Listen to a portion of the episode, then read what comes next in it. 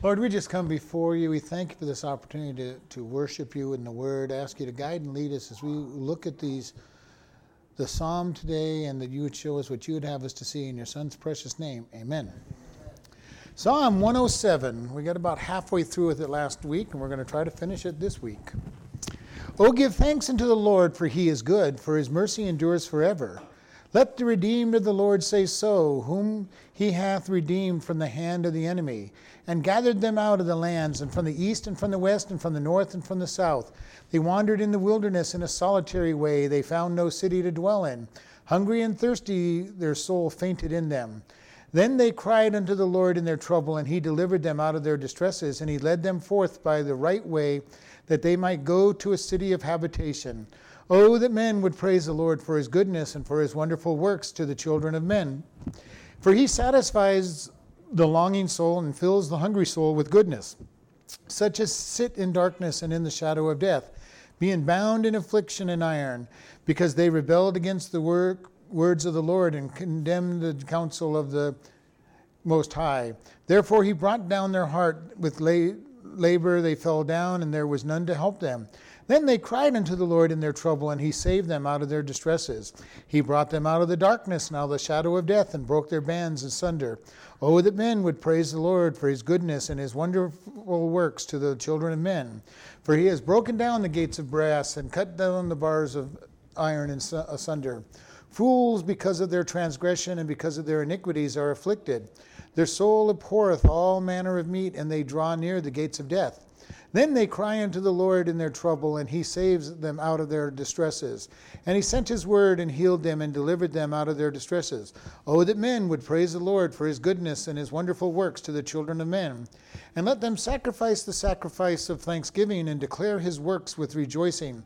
They that go down to the sea in ships, that do business in, in the great waters, see these works of the Lord and his wonders in the deep, for he commands the right rising of the storm, stormy wind and lifts up the waves thereof. They mount up into heaven and they go down into the depths. Their soul is melted because of trouble. They reel to and fro and stagger like drunken men and are at their wits' ends. Then they cry unto the Lord in their trouble, and he brings them out of their distresses. He makes the storm a calm so that the waves thereof are still. Then they are glad because they be quiet, so he brings them to their desired haven. Oh, that men should praise the Lord for his goodness and his wonderful works unto the children of men. Let them exalt him also in the congregation of the people and praise him in the assembly of the elders. He turns rivers into wilderness and water springs into dry ground, the fruitful land into barrenness for the wickedness of their the wickedness of them that dwell thereof.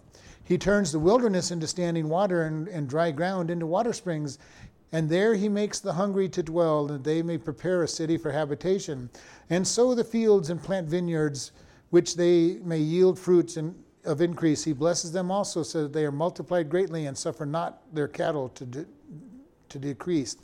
Again, they are minished and brought low, though through opposition, affliction, and sorrow. He pours contempt upon princes and causes them to wander in the wilderness where there is no way. He sets up the poor on the high from affliction and makes his his family is a flock.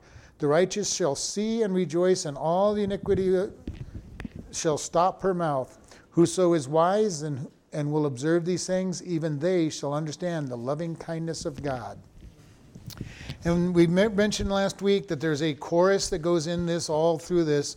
Oh, that men would praise the Lord for his goodness and his wondrous works to the children of men. And we've covered most of those already this last week. So we're going to be starting off here in verse 22. And it says, And let them sacrifice the sacrifices of thanksgiving and declare the works with re- his works with rejoicing. So he says, Let them sacrifice the sacrifices of thanksgiving. And this is a specific thanksgiving offering that people were to give. They could do it free will. It was one of those free will offerings and they were able to go before God. And if you remember when we were studying in the book of Exodus, Leviticus, uh, we, we talked about that kind of being the picnic with God. They, they got to get most of it back. The priest got a piece of the, of the meat, God got a little bit of it burned, and they got given about half of it back, and it had to be eaten within two days. One day if it, for certain reasons, and two days otherwise. And basically, they would go and they would celebrate with all their friends and, and family and have a great big party because they have this big side of beef to get consumed before, before the time expired. And it says, Let them sacrifice with thanksgiving and declare his works with rejoicing. And this rejoicing is that idea of the ringing cry. And we described it last time we talked about it as if you've ever been near a stadium and you hear that cry out of the stadium that you can hear for miles away. If you've ever lived near a big, big uh, stadium, you can hear the cry out, you know, people rejoicing that their team's winning. And uh, this is that type of noise. It's a re- ringing cry. It's that war cry, that, that cry that is heard from, you know, not just a short distance, but you hear it a long ways because a lot of people are bringing it out.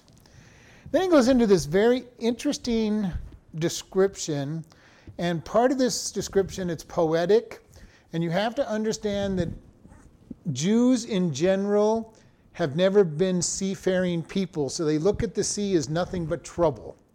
Uh, the times that they have tried to go out to sea, because they're pretty much landlocked, you know, when they go out to sea, they always had to hire other people to be their uh, sailors and everything, and many times they got lost at sea. So they got a place where going to sea was not a very popular thing with them, and we're going to see that here. Verse 23 They that go down to the sea in ships, that do business on the great waters, these see the works of the Lord and the wonders of his uh, in the deep. And so he's talking about how they view the oceans, the seas. And if anybody's lived anywhere near the, the ocean or the seas, you know that you can have large waves. And if you get out away from the beach, you can have really large waves. And so he's going to describe these. And here it says in verse 25 For he commands, and the, and the rising of the stormy wind, and the lifting up of the waves thereof. So he's picturing some kind of storm at sea. And we think about this when Jesus was with the disciples and he says, We're going to the other side, and they get in a boat, and all of a sudden a storm comes up. And the disciples wake him up, you know, and you know, we sometimes make fun of it because Jesus, you know, said, "Oh, you of little faith," you know. But you've got to remember that these were, you know, many of his disciples were used to being on the water. They knew from from sight that the boat was sinking. Okay, they weren't in, they weren't in a non non uh, real panic. They were looking, the storm is bigger, you know, the, the, waves are bigger than the boat, the waves are crashing into the boat, and the boat is in trouble. But Jesus says, you know, what's your problem? I said, we're going to the other side, you know, and, and he speaks. And the storm listens to him, and this is what the psalmist says. He speaks, and the storm comes up. And it says, verse 26, they mount up to the heaven and they go down again to the depths, and their soul melts because of the trouble. This is, again, poetic speech. How many times have we been in a storm of life? We go from the high, high to a very low place in life. And oftentimes we feel like there's just no end. And this is what he's describing.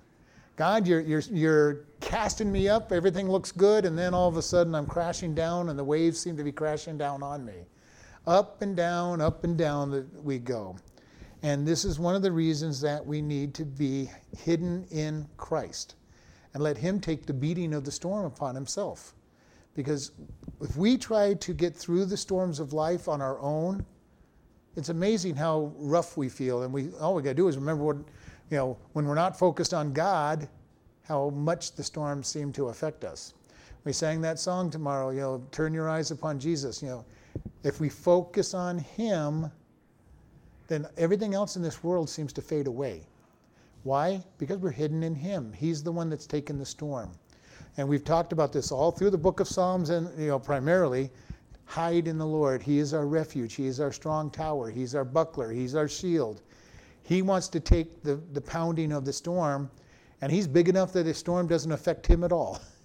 And we just sit in there and I, I, think about this. If you ever sat in a nice, sturdy building listening to the storm outside, maybe even watching the lightning and thunder outside, as long as you're nice and safe inside the house, it's not a big deal. And you watch the storm, you watch the, the trees sway in, and you hear the, you hear the storm and the wind, but you don't have any problems because you're in a building that you know is not going to blow away. and kind of like this kind of a building, built out of stone and, and, and, and stuff. There's no storm that's going to knock this building down. Now, earthquake could come along and knock it down. A lot of things could make it fall down, but a storm is not going to knock this building down. And we want you might take the roof, but it's not going to knock the building down. And this is what God is saying. He is our refuge. He's our tower. If we're hiding in Him, we have nothing to fear. We don't even have to worry about these kind of storms because He is the one that'll keep it even. And I've described this. How many times have you walked through a storm in your life with your eyes focused on God and hiding in God, and you kind of get through the end of it, and you kind of look back and say, What's all that damage back there?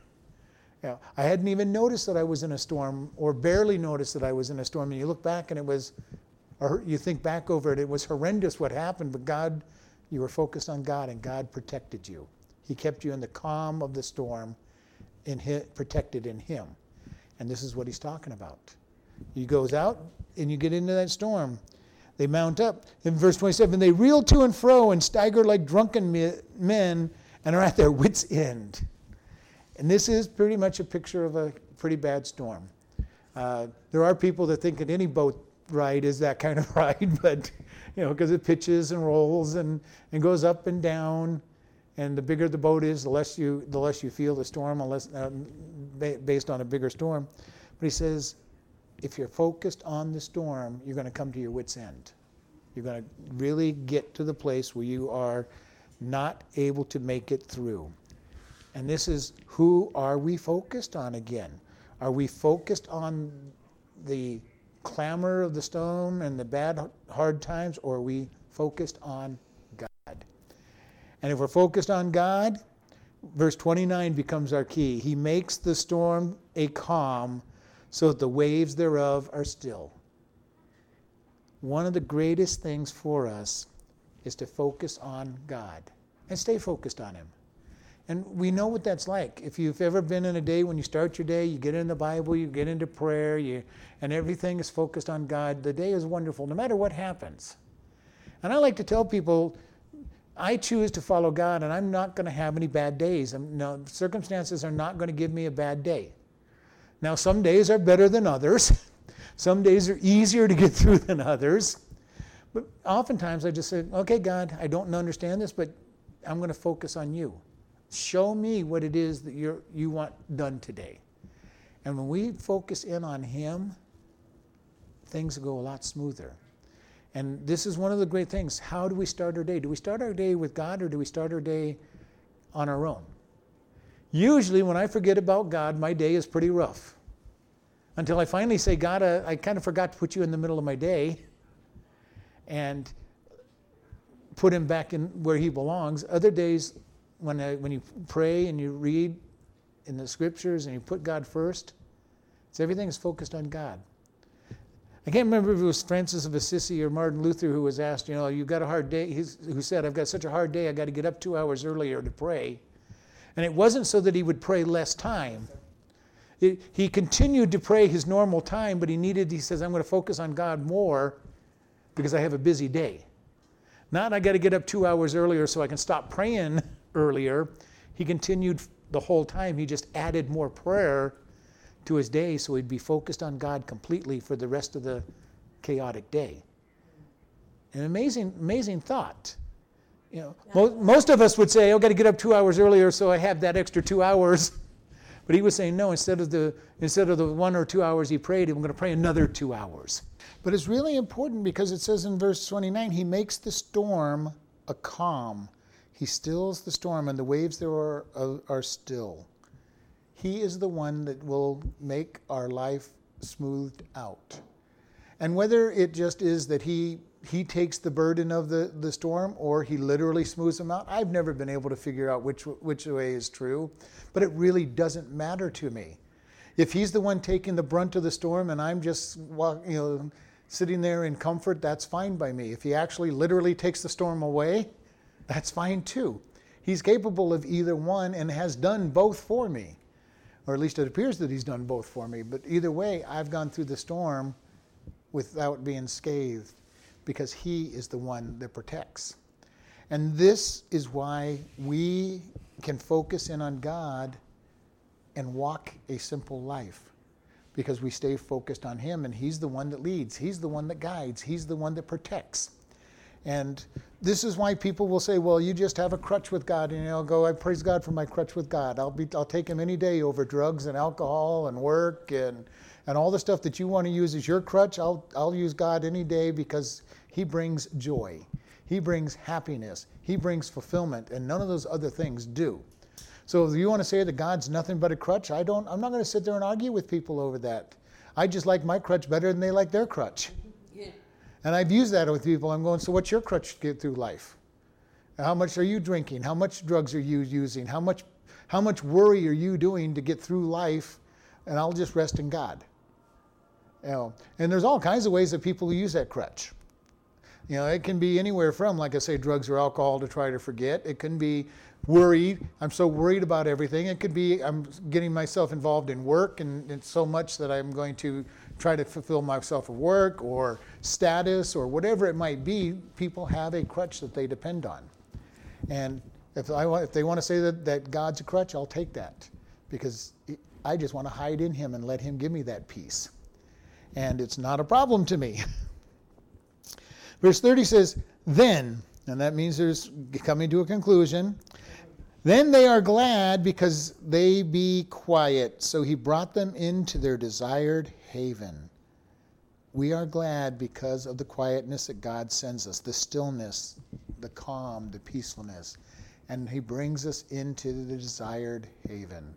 Now, if you're, if you're into sailing and, and stuff, you know that when you're out at sea, you enjoy, most sailors enjoy being out at sea. But what they're really looking for is getting to their destination where the trials and tribulation of the sea cease.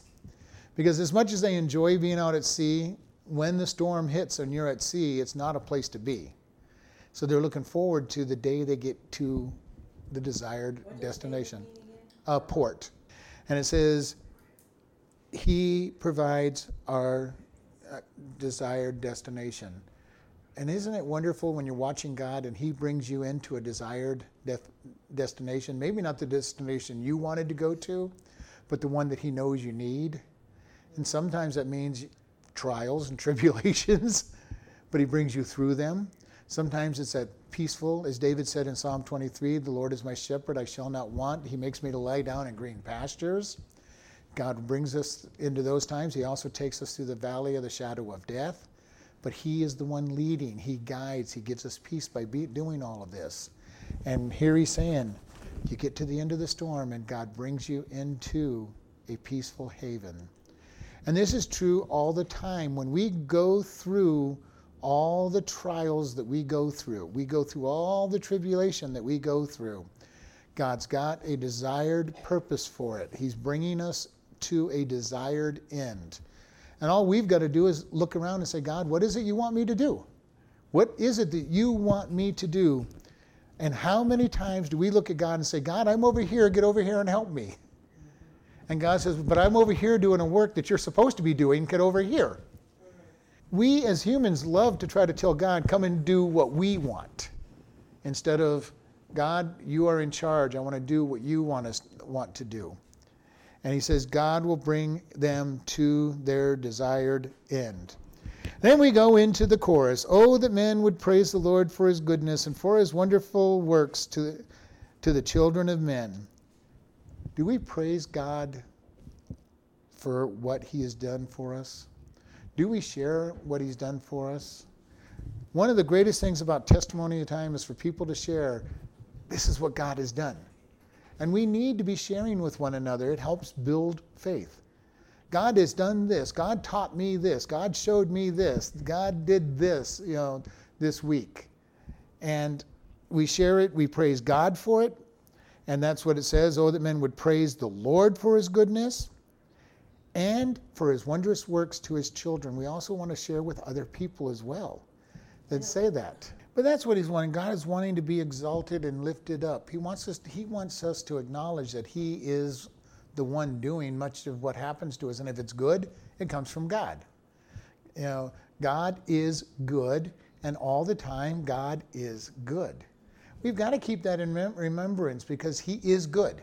Because everything God does for us is good. Even when we think it's not good, it's still good. Because that's his promise. All things work together for good that are called for those that are called according to the purpose of God. Everything that happens to us, no matter how bad we think it is at the moment that it's happening, is for good.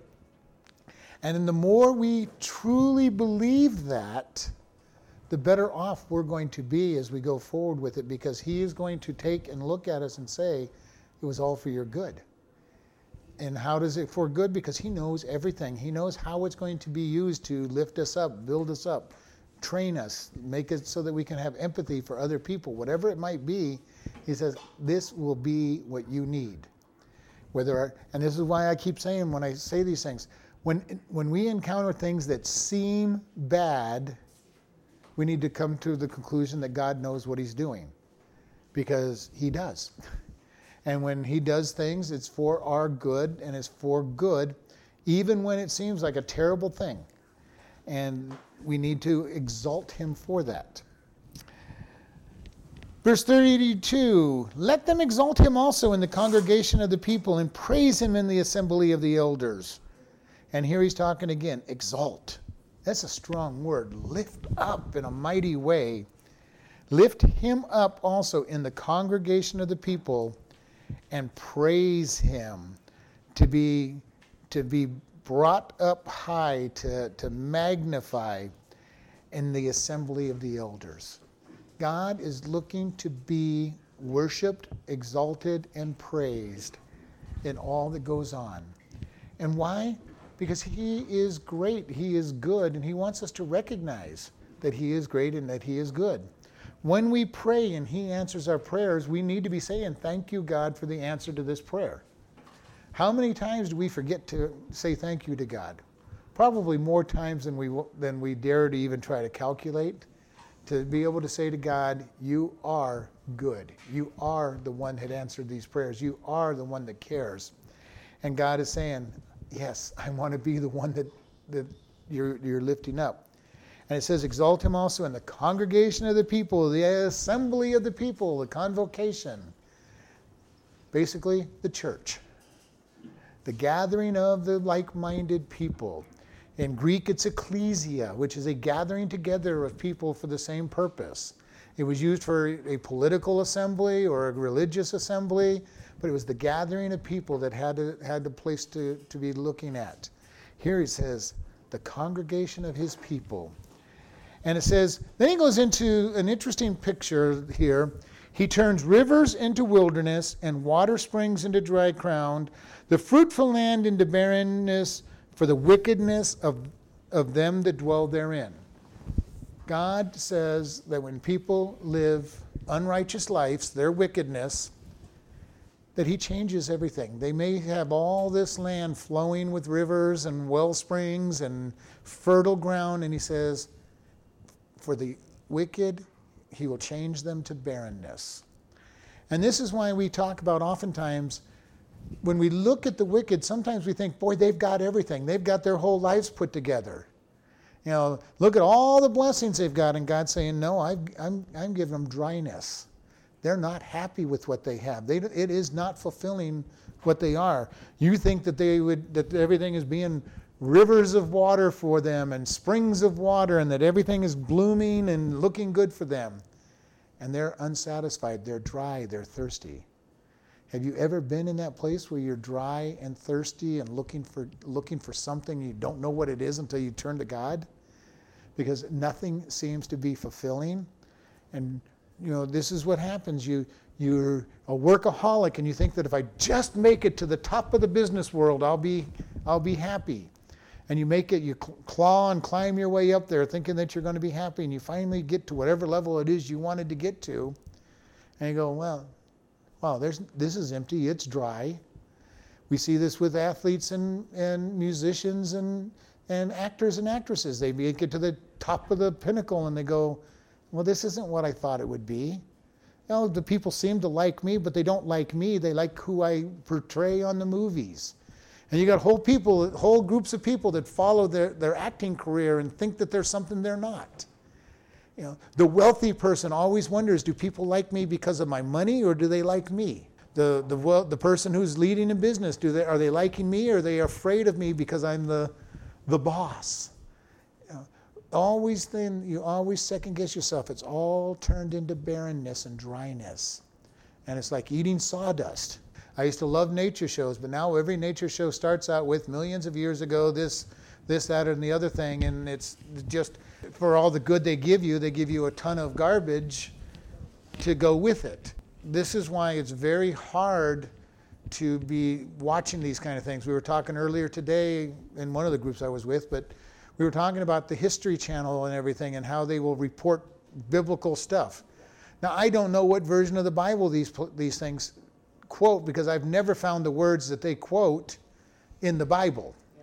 I can't even find it in the Hebrew uh, or the Greek versions of the Bible, and they build whole cases on these things that aren't quoted correctly, and then people believe what they're told because they supposedly quoted the Bible. And they don't know the Bible well enough to know that they didn't quote the Bible correctly. And they build these great, big, wonderful stories that are stories. So they're making it up. They're making most of what they make, they quote is totally made up not all of it, but enough of it to be very irritating when they they build these long, you know, things that are not biblical. And this is one of my concerns with Christians when they watch these things is if they don't know the word of God well enough, they're going to be sucked into these lies. And we get we get sucked into these lies of, of science and you know quote unquote science. And we are have to be very careful to study and be a workman approved and knowing what we believe, why we believe it, so that when we get hit with these lies from, from Satan that are supposed to be sound, all these experts are telling you these things, we need to be careful. And you need to be very careful when anybody says they're an expert in the first place, because they're an expert in something that somebody taught them in most cases, and it's not usually God that taught them. Archaeologists have taken the Bible, or many of them, dug where the Bible describes and found exactly what the Bible said would be there. So, yes, there are very much true statements that people have found things where God says to find them. Are things we can say absolutely are true and follow through. And there's other things that we can't be able to say. Nobody, I don't think, is going to be able to find the Garden of Eden because we just don't know. He floated on the water for, for close to a year. Okay, where does that mean he started? Who knows where he started when he started? All we know is that he landed somewhere near the Fertile Crescent because that's where everybody ended up headed to. We want to just be careful of what, how dogmatic we'll be about that. We know that the Fertile Crescent was the foundation of mankind after the flood because Babel's there, Babylon is there. Uh, they renamed everything with the same names as they have. So we know that things started there as far as history, current history goes. That's about as far as we can go.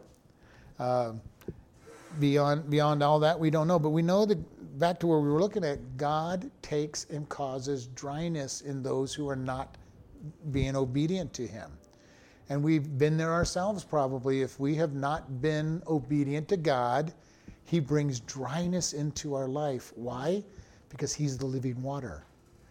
He is the living water, and without Him, there will not be life.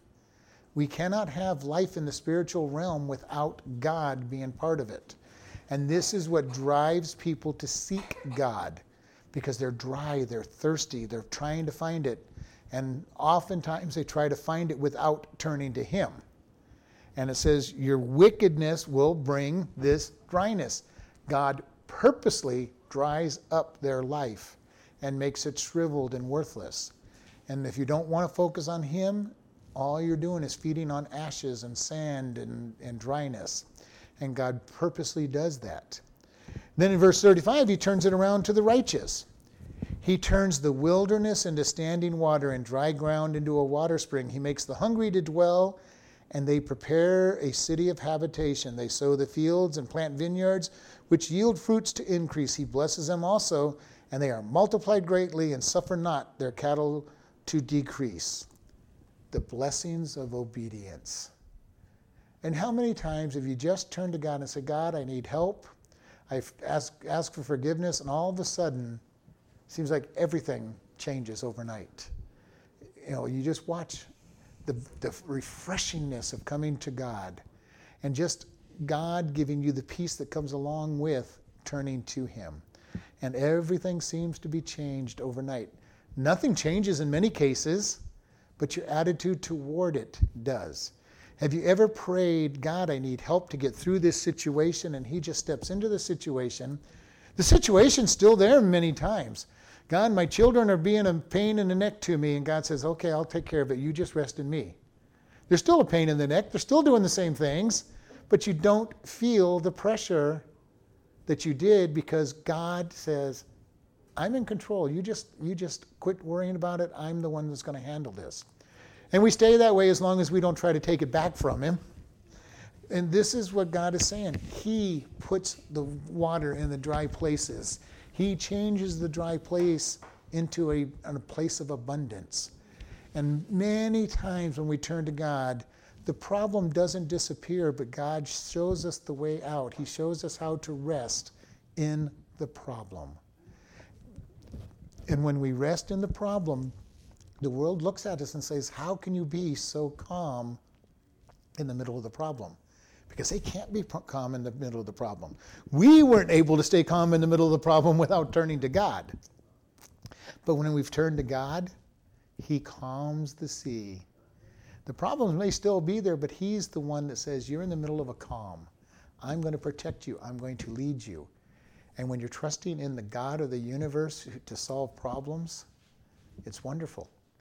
It's wonderful that, that when you're sitting in there in the middle of a problem, it's amazing that God, God will let other people worry for you all the time for you, trying to fix this problem. It's, it happens all the time, whether He does it or not, but I don't know. But everybody else will always worry more about your problems when you're focused on God than you are. How are you going to do this? How are you going to do this? How are you going to, what about this? What about that? It's all God's, God's problem, not mine You know, but, and I'm not sure it's a good thing that they do that because I think Satan is trying to use you to use them to get you focused on the problems rather than focused on God. But God will send you plenty of worry. You know, you, Satan will send you plenty of warriors for you. You don't have to worry. There's God. Uh, Satan will send them to you, and all you need to do is go. God's in control. I don't need. I don't need anything. I don't need any of these things that you're worrying about. God will take care of everything. Doesn't mean I don't do anything. It doesn't mean I just kind of sit back and say, okay, God, I'm waiting for you to dump the, the answer over my head. And, you know, but God will say, now is the time to move, and we need to listen. We need to be ready to move when He says to move, just as He did with the children of Israel wandering through the wilderness for 40 years. The cloud moved, they moved. The cloud stood still, they stood still. but He led them very visibly uh, we just need to be willing to listen. God, how do you want me to do? What do you want me to do? And walk with them when the time comes because He will give us the water, He will give us the well springs, and it will create a city. Have you ever felt that you were just established in a city within your soul? That everything was calm, everything was being built up, everything was going right. A huge environment was building up around you, and God was just saying, Be at peace I'm going to feed you. I'm going to take care of you. I'm going to honor everything that you need is going to be right here. Just be calm. Most people, when they have troubles, if they're not with God, they're in the dry, dryness, run away from their troubles or try to run away from their troubles. Whether it's through drugs and alcohol or literally running away. There are, I've known people who, every time things get hard, they move. You know, things get a little rough, they move, move someplace. And we're not talking about business reasons or anything, but they just, you know, run away. They change jobs. They, they whatever it is, things are going bad. And the sad thing is, what they find out is the person who's the problem is themselves usually. You know, and they take their problem with them, and they have the same. You know, it's good for a little while until people get to know you and see that you're the problem. Uh, there's pastors who keep moving from church to church to church because you know their people are just too much troublesome for them and they have a good time for the first year or two, and then the people get to be a burden and they'll move to another church. You know, You know, common sense might tell you that if you have the same problem in every church you go to, that it's not the people that are a problem, it's probably you, the way you're doing things. You know, but I've seen it also in the business world. People will move from job to job because all of a sudden it's the same problems they had before, and they'll move to the next job. They'll move to the next job. We need to be very careful that we just sit back and say, God, help me. You tell me when to move. Is there a time to move sometimes? Yes. But God needs to be the one telling you to move. God needs to be the one telling you to change the job, change the change the location, change this whatever it might be. Is there times to change churches? Yes, there's times to change churches, but not near as often as most people do. You know, we got people we call church hoppers. Every three to five years, they're going to go to a different church. Why? Probably because they just don't like what the pastor's preaching. And they go, Well, I don't like this. I mean, I know it might be good for me and that might be something that I should be listening to, but I'm going to go to another church because I'm just not happy hearing these messages. And they'll go to another church, and after about three to five years, they'll go, Well, I just don't like this pastor, this. And they'll find all kinds of reasons why the pastor or the church are not good, and they'll go to the next one. I'm not leaving unless God tells me to. But God is the one that blesses. It says, and, they, and you shall sow fields and plant vineyards, and they shall yield their increase. He blesses them and they are multiplied greatly, and their cattle do not suffer.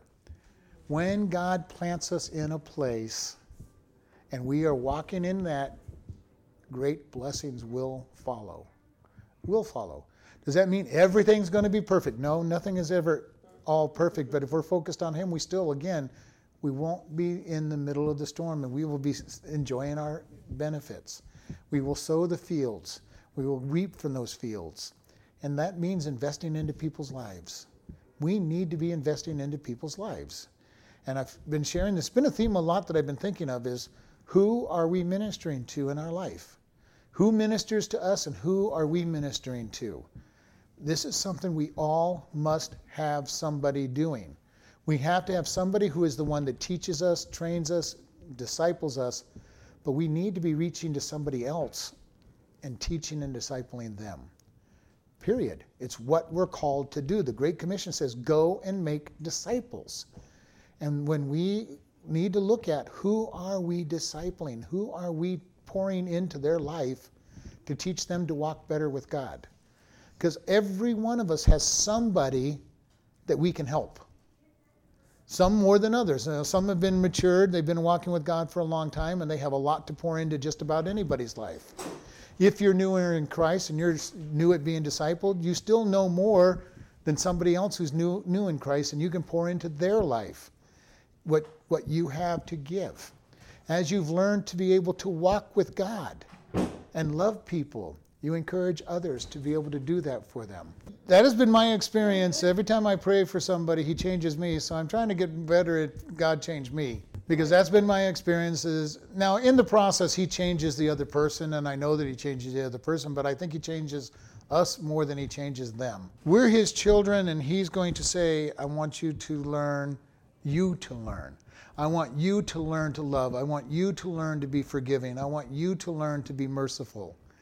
And as we do, as we learn that, we the other people will change but it also is our attitude toward them changes so that they no longer irritate us. Yes. Our attitude is the one that changes, and God says, I want you to learn to love the way I love. I want you to learn to forgive the way I forgive. And as you're learning it, He's going to put the people in your path that are going to challenge do you truly love? Do you truly forgive? Do you truly have mercy for people? And for us as Christians, do we look at the world and judge them, or are we loving them because God loves them. You know, when we look at a, somebody who's living a sinful lifestyle, we should not be standing in judgment of them because they're headed to hell if they don't change their lifestyle. We cannot be sitting there in judgment of them. Number one, they don't know any better and they don't have the strength to do anything else if they don't know God. So we need to be loving them and saying, God loves you and I love you. I want to see you turn yourself over to God. And there's a beauty in that. And one of the greatest things you can have anybody say to you is, I don't feel judged when I'm around you. I feel the love of God.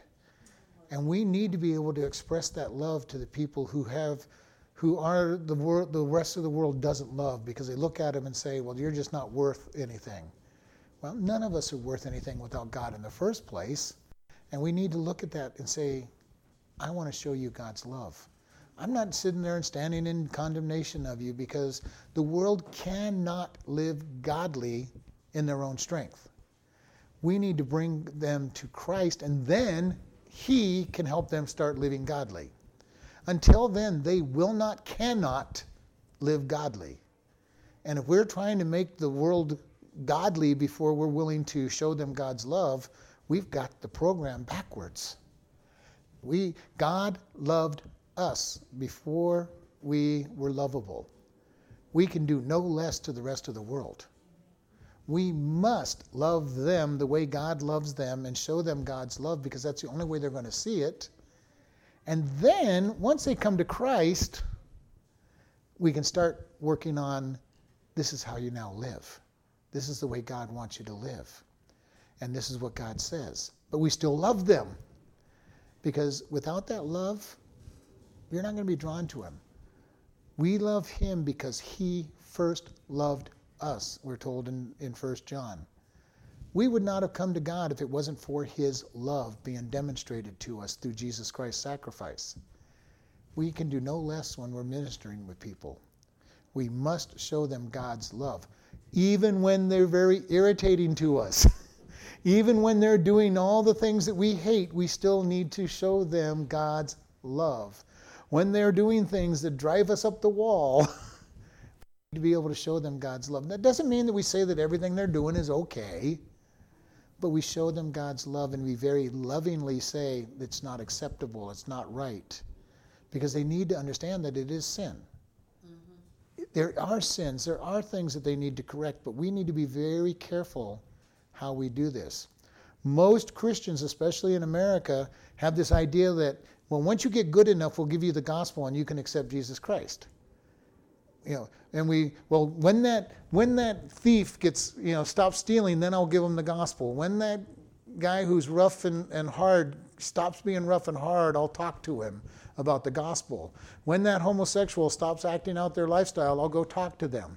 No, that's not the way we need to be ministering to people. We need to go to them and share the love of God and the and the gospel message. Because most of them have a hard front up there, but they're, they're dying for an answer. Mm-hmm. They're dying to get the truth poured into them.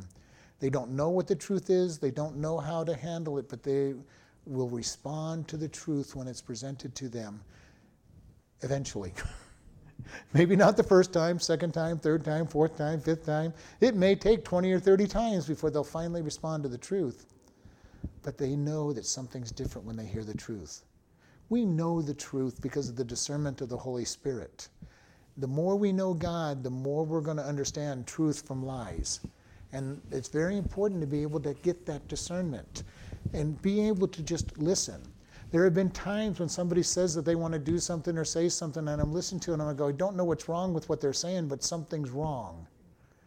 And usually God will show me, and like I said, I'm real slow. He'll show me three or four hours after I've said no, he agreed with him, no, we're not going to do it. But he goes, This is why. And I'm going, Oh, I'm glad I listened.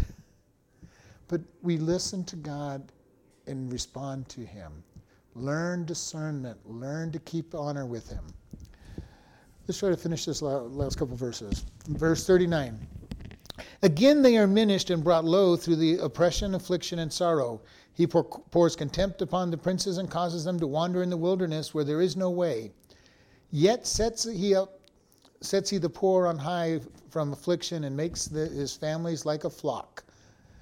So here he is again. He's going back to this contrast. Again, they are minister, made, made small, and brought low through oppression, affliction, and sorrow. So again, he's talking about the evil. The evil are going to be brought low. And when we are disobedient, he brings us low. He makes sure that we're not going to stand and we become like the prodigal son. We go, we keep going down, down, down until we finally get to the bottom of where we're going to go and say, God, you know, this is kind of this is kind of silly. Uh, when I follow you, I'm blessed. And that's the picture of the prodigal son. He left a family and a father who was very righteous, even to the servants. ends up working for a guy who's not feeding him and not giving him enough to be able to be feeding, and he wants to eat the pig slop. And he comes to his senses, you know, hey, my dad's servants are better fed than I am. Here I am working with this guy, and my dad's my dad's rich enough that he's really taking care of his servants. I'm going back. I want to go back and just be a servant. And of course, dad is not going to let him be a servant, but God oftentimes will let us go down and, to this lowest level of slop that we want to deal with and say, Are you ready to come back yet? I'm right here with my arms wide open to accept you. And he says, when they're being brought down, he pours contempt on the princes, all the good, all the all the elite. He goes, and they wander in a wilderness where there is no way, no path, no road. Have you ever been there where you don't see a way or a road because you're not where you're supposed to be in the first place? You are in the middle of a wilderness in your life. And God's saying, just turn and I'm going to lift you up.